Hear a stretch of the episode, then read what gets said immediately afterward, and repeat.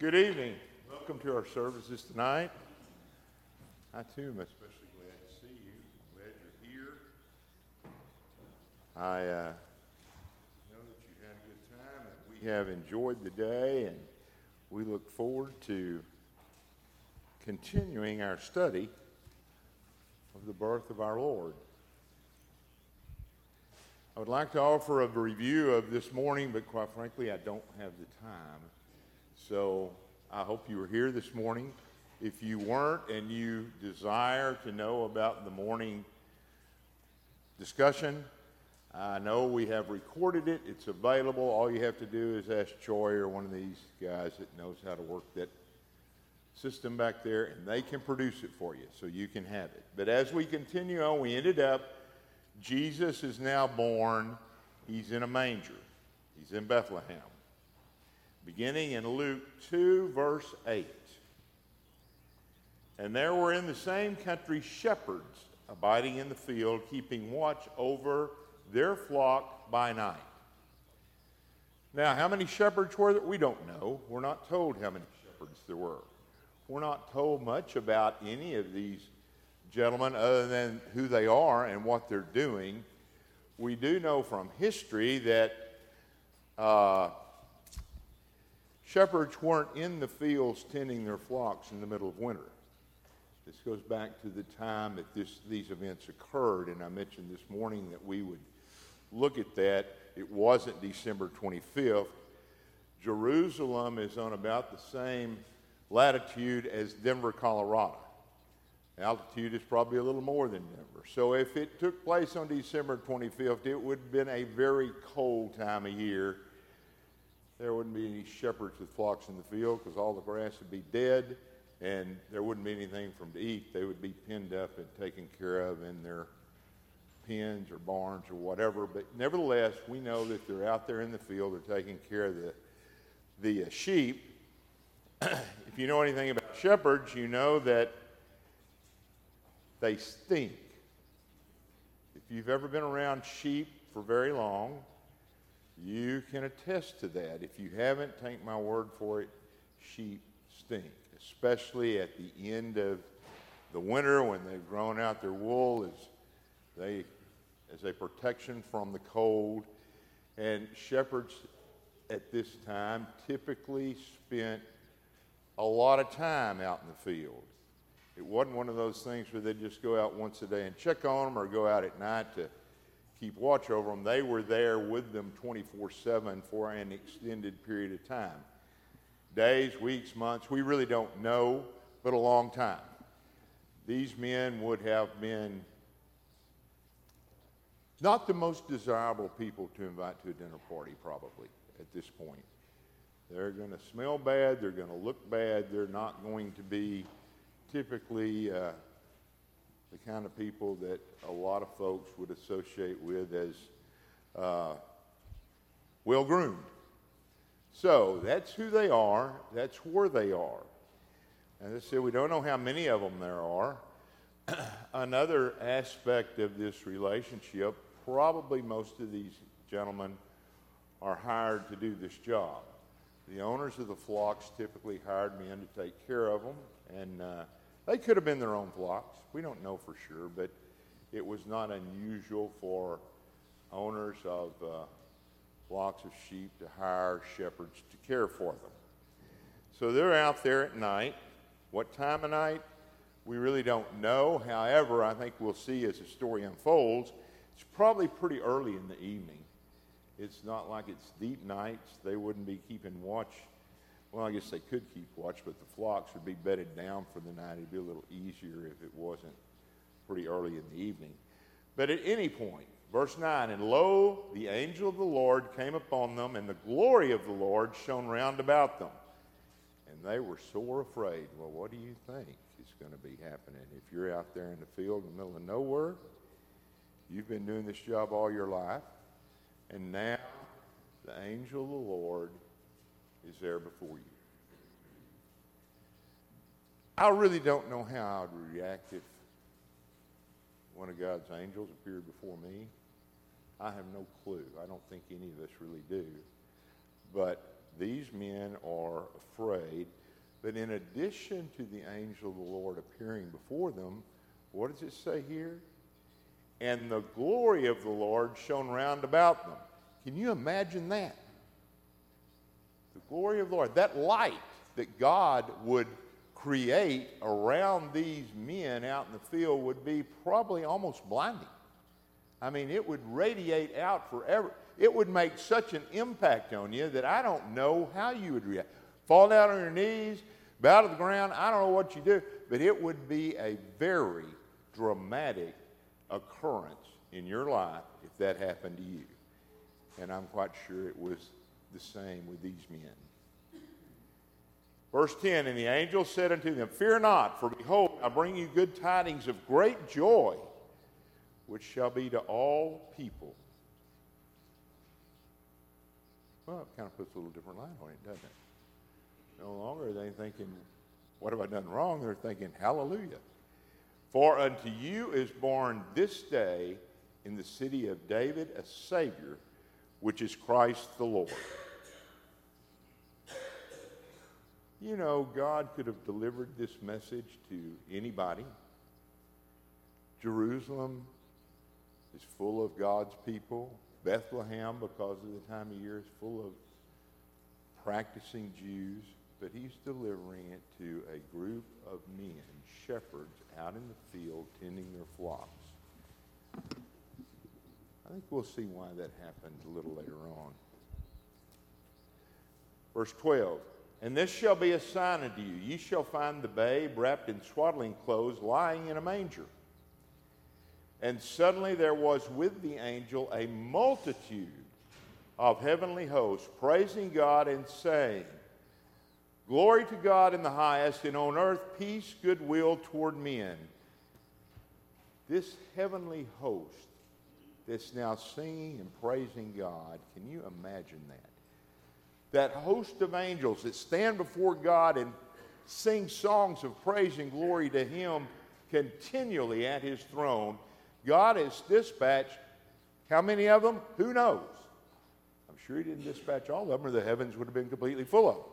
But that has got to have been a chorus that was unbelievable.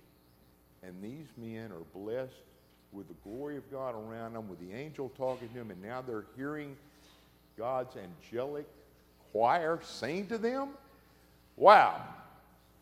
That's got to be a very impressive thing that these men will never forget. Never. Now, there's another point here that we need to look at. Verse 14 Peace, goodwill toward men.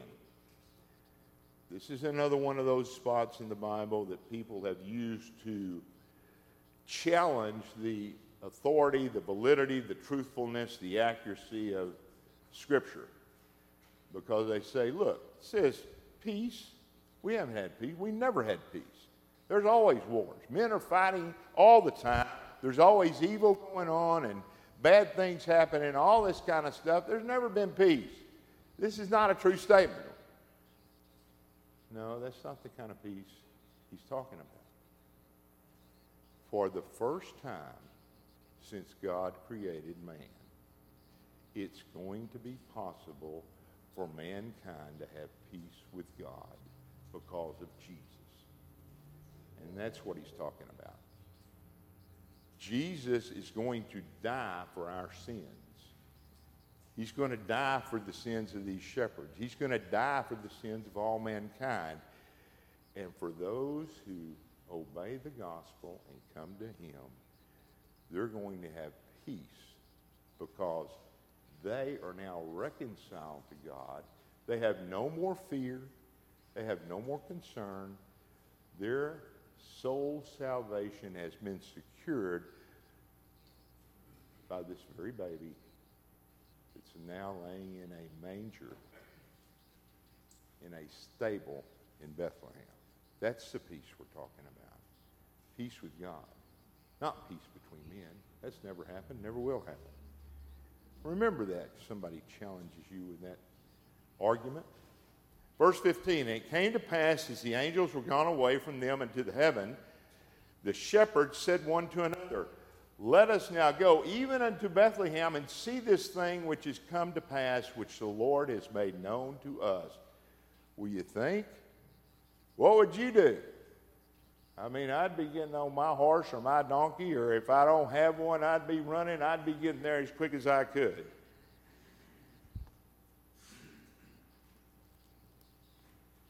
And they came with haste. I'm sure they did and found Mary and Joseph and the babe lying in a manger. And when they had seen it, they made known abroad the saying which was told to them concerning this child. They're telling everybody, just as you and I would. You would be so excited, so ecstatic, so overwhelmed that you wouldn't be able to contain yourself. You'd be shouting it from the rooftops. You'd want everybody you see to know what has just happened you would be exclaiming it to everyone you meet. And remember, Bethlehem is full of people right now. There are hundreds, probably thousands of folks there. There are priests and scribes and Pharisees, rich, poor, rulers, government officials, army officers. You know who else is probably there? Joseph's family. Thought about that? You see, Joseph is of the household of David. That means his family is also of that house, which means they're probably there. Are Mary's family there? We don't know, but it's a good possibility they are. We know that when it came time for Joseph and Mary to travel from Nazareth up to Bethlehem to pay their taxes, None of those family members went with them, even though she was nine months pregnant, and it was not an easy journey.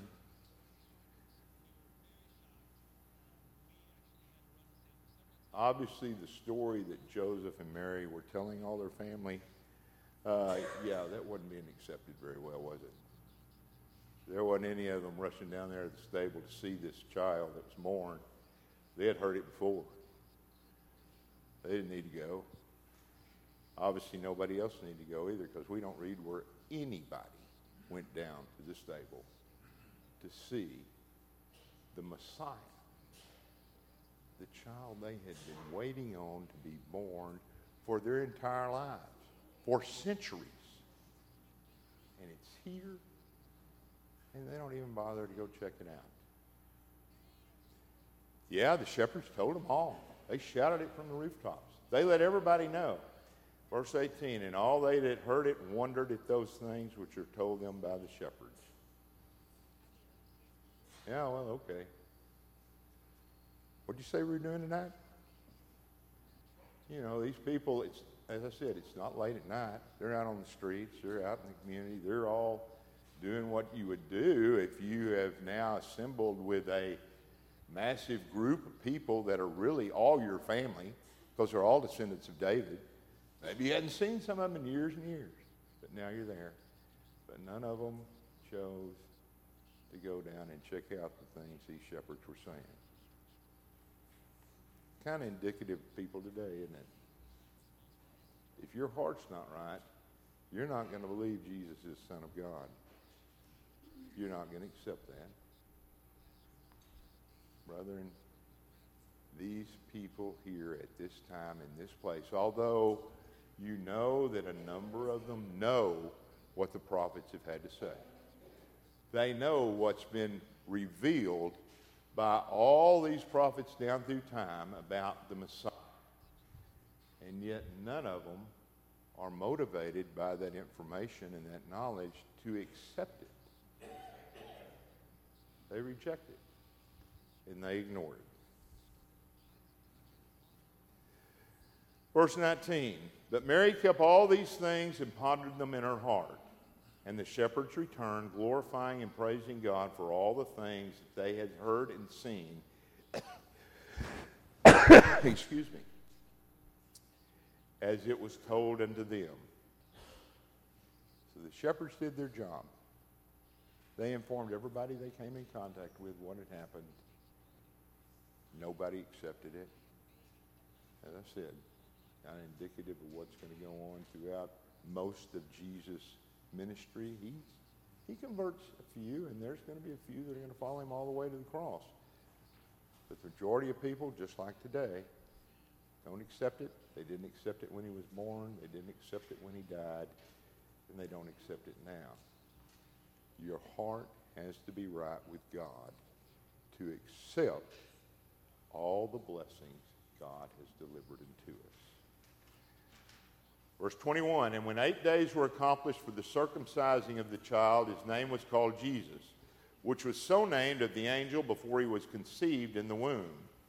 And when the days of her purification, according to the law of Moses, were accomplished, they brought him to Jerusalem to present him to the Lord. If you remember on our uh, morning discussion, we had a map up there that showed you this journey. It is not a journey that they're making in one day. This is a multi day trip uh, with a baby and a young mother that has, you know, a couple of months removed from childbirth. She is, uh, you know, it's not going real fast, but they're there. As it is written in the law of the Lord, every male that openeth the womb shall be called holy to the Lord. And to offer a sacrifice according to that which is said in the law of the Lord, a pair of turtle doves or two young pigeons. This was the sacrifice of poor people. Those two turtle doves or young pigeons could probably be bought by Joseph for a penny, maybe two. They probably didn't try to take them with them from Bethlehem because the journey was multi days. And how are they going to take care of them and keep them? It'd be much easier to just wait till you get there and buy them. But that's the sacrifice they offered. Now, verse 25. And behold, there was a man in Jerusalem whose name was Simeon. And the same man was just and devout, waiting for the consolation of Israel and the Holy Ghost was upon him. What does consolation mean? Everybody got that in their mind? It kind of means solace, comfort, deliverance, exhortation.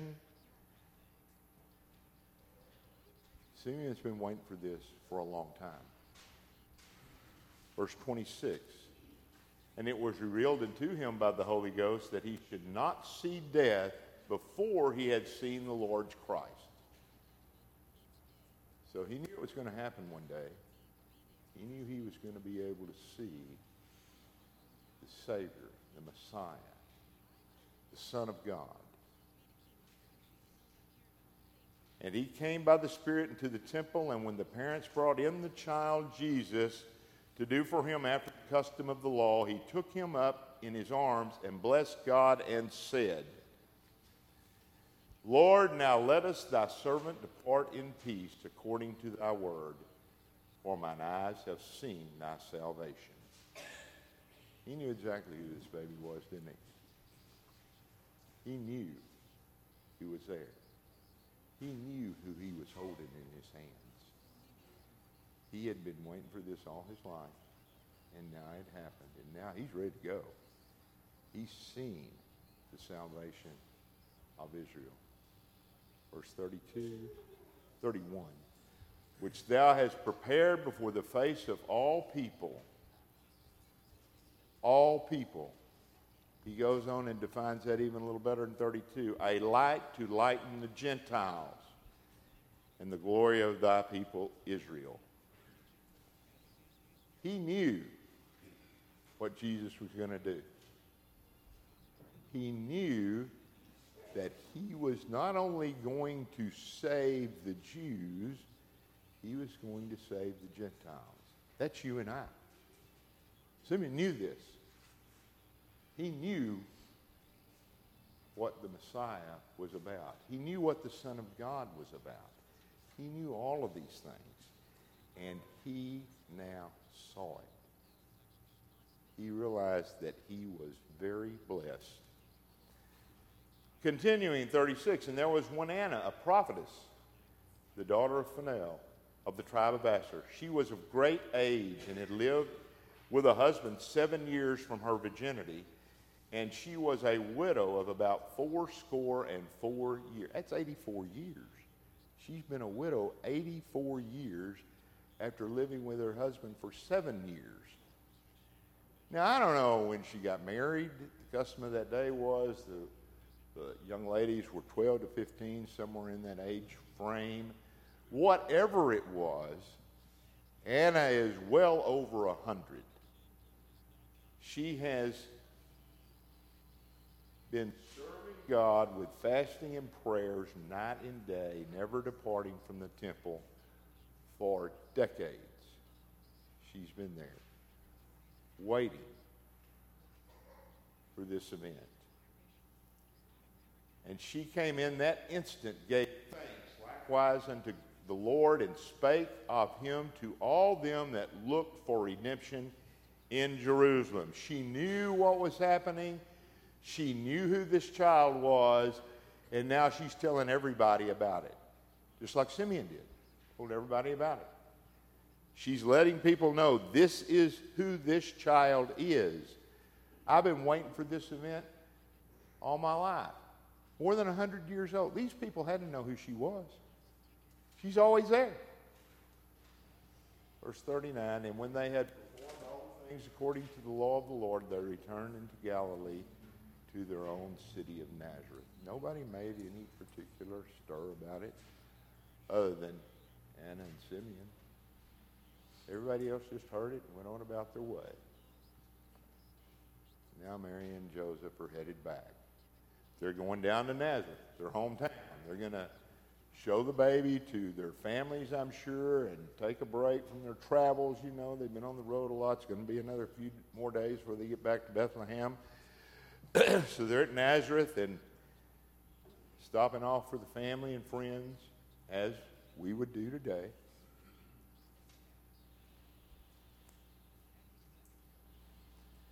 But let's look at Matthew 2 and 1. There's some other things going on about this same time. Now, when Jesus was born in Bethlehem of Judea in the days of Herod the king, behold, there came wise men from the east to Jerusalem. How many wise men came? I know that we're told all of our lives it was three. I would submit to you it was not three. Three comes from the gifts that were delivered gold, frankincense, and myrrh. We don't really know how many wise men came, but we do know this they are rich and important men. My guess is that there's probably a lot more than three of them. How many, I don't know. Another thing you can consider they have been traveling for a year, maybe longer, to get to Jerusalem from where they were. Now, I'm sure part of that time is they were collecting their supplies, laying out their plans, or gathering together as a group. Uh, and then they're making the journey to Jerusalem. But these men, because of their status and their wealth and the riches they're carrying, are going to have to have somebody to protect them. So not only do they have servants traveling with them, they have some kind of armed security that's got to travel with them, or they'd never get there because they're going to go through some pretty rough country over the next few months or year or however long they travel. And they've got to have protection or they'll never make it. We also know this. When they got to Jerusalem, they created quite a stir, didn't they? As they come into town, they're noticed. And Jerusalem is a big city. It's a big city, even compared to cities today here, but at that time it was one of, maybe the largest city in the area. That's where the king lives. That's where all the powers of government are. And they come riding into town with their entourage, and everybody notices. Nobody misses this. And I don't know what that means. Maybe it means we're Oh, an Amber Alert. Okay. Yep. I hope they solve that. But everybody noticed when they got there. And what are they doing? They're saying, Where is he that is born king of the Jews? For we have seen his star in the east and are come to worship him. Now, these men have come from a long way off. How in the world would they know to be looking for what's referred to many times today as the Star of Bethlehem? Why would they even be thinking about that? This isn't their appointed thing to do. Why would they even know about it? They're not Jews. Let me give you something to ponder. You know, when Nebuchadnezzar conquered Jerusalem, he took back with him the youngest and brightest of that community Daniel, Shadrach, Meshach, Abednego, and others. You know, Nebuchadnezzar did that same, he conquered the entire world. He did exactly the same thing in every country he conquered. He brought back the brightest, the smartest, the best of all those different nations for them to serve him in his court. Daniel, of course, we know from history, became the chief of all those wise men. And if you recall, it was revealed to him more than once, several times, numerous times. Visions, prophecies, ideas. God blessed him with lots of information that only God could have given him. Some of that information concerned the birth of the Messiah, the Savior of the world. And these men that had become his friends trusted him, believed him, and believed on his God would have been aware of these prophecies. And then when Darius released them all and sent, sent everybody back home to their home countries, they would have gone back to wherever they came from. Now it's been hundreds of years since that happened. Maybe almost a thousand years since that happened. Those men passed down those stories to their descendants from generation to generation to generation so that they still had wise men looking for that sign, that star of Bethlehem, that would signal when the Savior of the world was born. And they saw it, they knew exactly what it meant, and they started making their plans to go there and worship the King of Kings and Lord of Lords. That's how they knew to go. And now they're there. And they've announced it to the world, the reason they're there. Verse 3 When Herod the king had heard these things, he was troubled, and all Jerusalem with him. And he, went, and he had gathered all the chief priests and scribes of the people together. He demanded of them where Christ should be born. And they said unto him, In Bethlehem of Judea, for thus it is written by the prophet, And thou, Bethlehem, in the land of Judah, art not the least among the princes of Judah, for out of thee shall come a governor that shall rule my people Israel. Verse 7. And when then Herod, when he had privately called in the wise men, inquired of them diligently what time the star appears. And we'll see how he interpreted that to be about two years ago here in a little bit. But he now knows approximately when the star appeared, so he knows approximately when the child was born.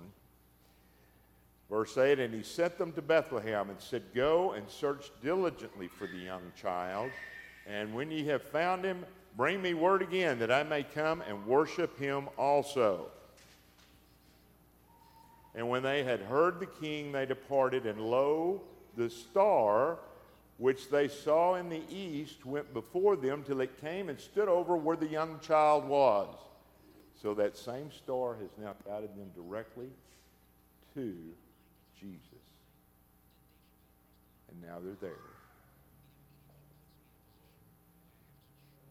When they saw the star, they rejoiced with exceeding great joy. And when they were come unto the house, they saw the young child with Mary his mother and fell down and worshiped him. A couple of things to notice here. They're in a house. They're not in a manger. Jesus is referred to now as a young child, not as a baby. Remember that when you see the nativity scenes we see all over town.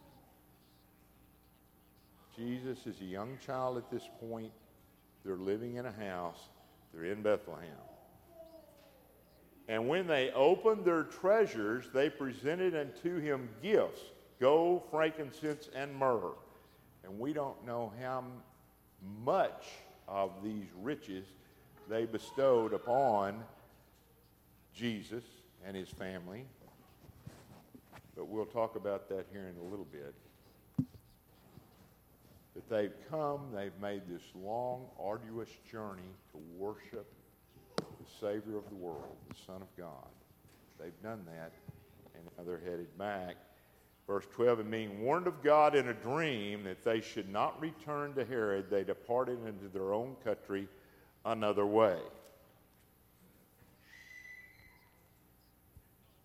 And when they were departed, behold, the angel of the Lord appeared to Joseph in a dream, saying, Arise and take the young child and his mother and flee into Egypt, and be thou there until I bring thee word. For Herod will seek the young child to destroy him.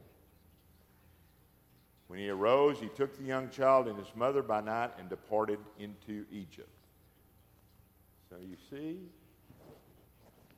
God used these wise men that traveled all this distance to give these valuable gifts to Jesus, which Joseph now uses to finance their trip to Egypt and to support them while they're there, which is going to be about four years. God is miraculous in all he does. And he has not only provided all those things we've seen take place so far, now he has provided the funds for them to make a very long journey, to live there as long as they need to, and to get back.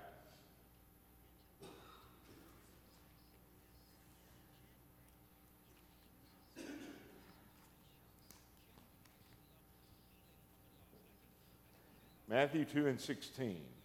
Then Herod, when he saw that he was mocked of the wise men, was exceedingly wroth, and set forth and slew all the children that were in Bethlehem and in all the coasts thereof, from two years old and younger, according to the time which he had diligently inquired of the wise men.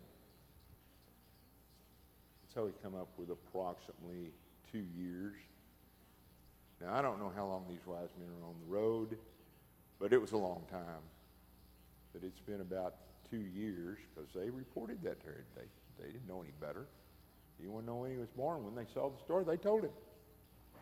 And now he knows the approximate date.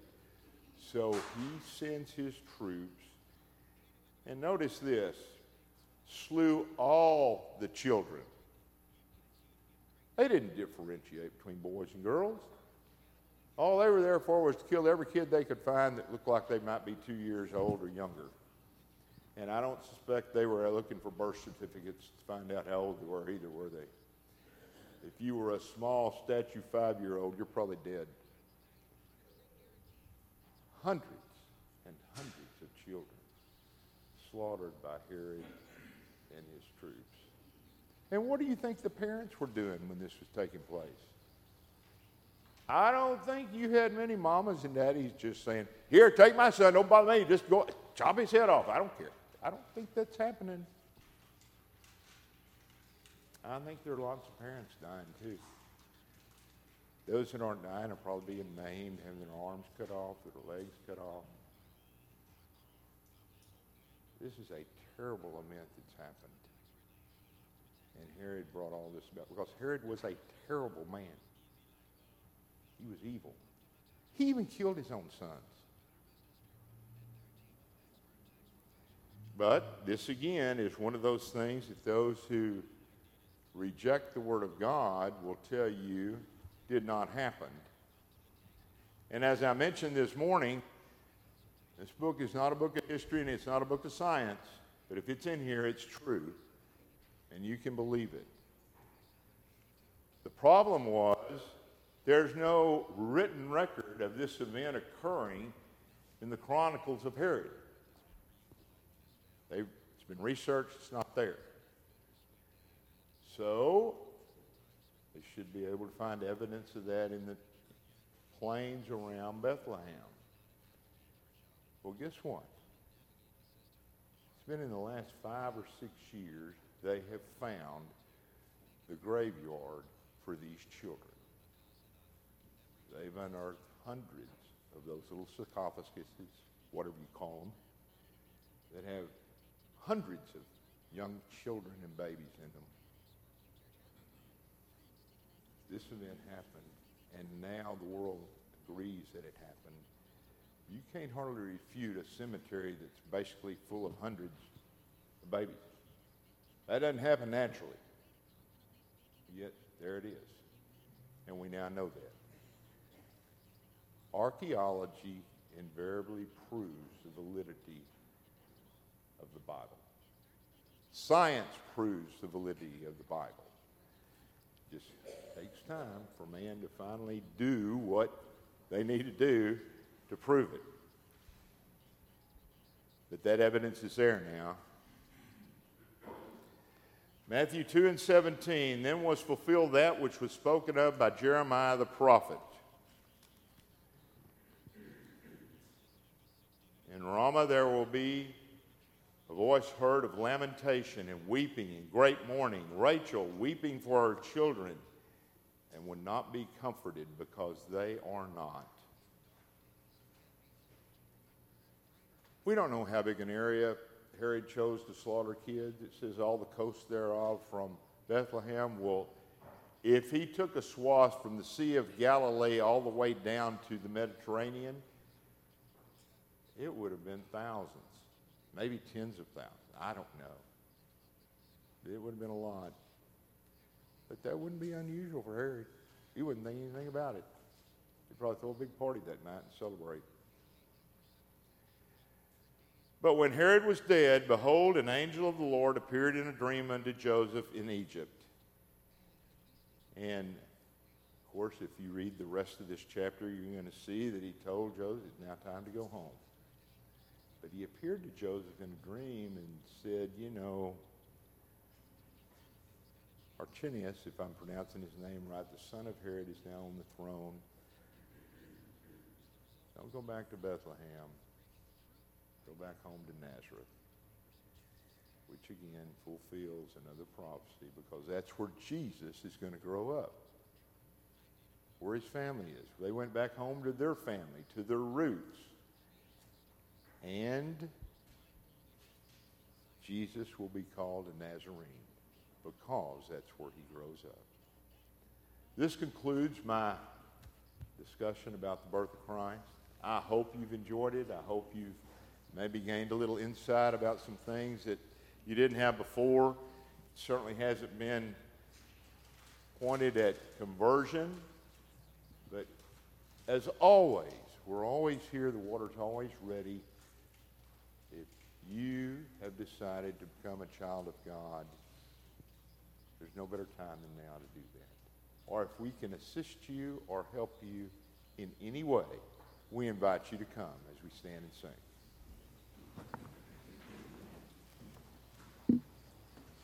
Oh, do not let the word depart and close thine eyes against the light. O sinner, harden not your heart. be saved. Oh, tonight. Why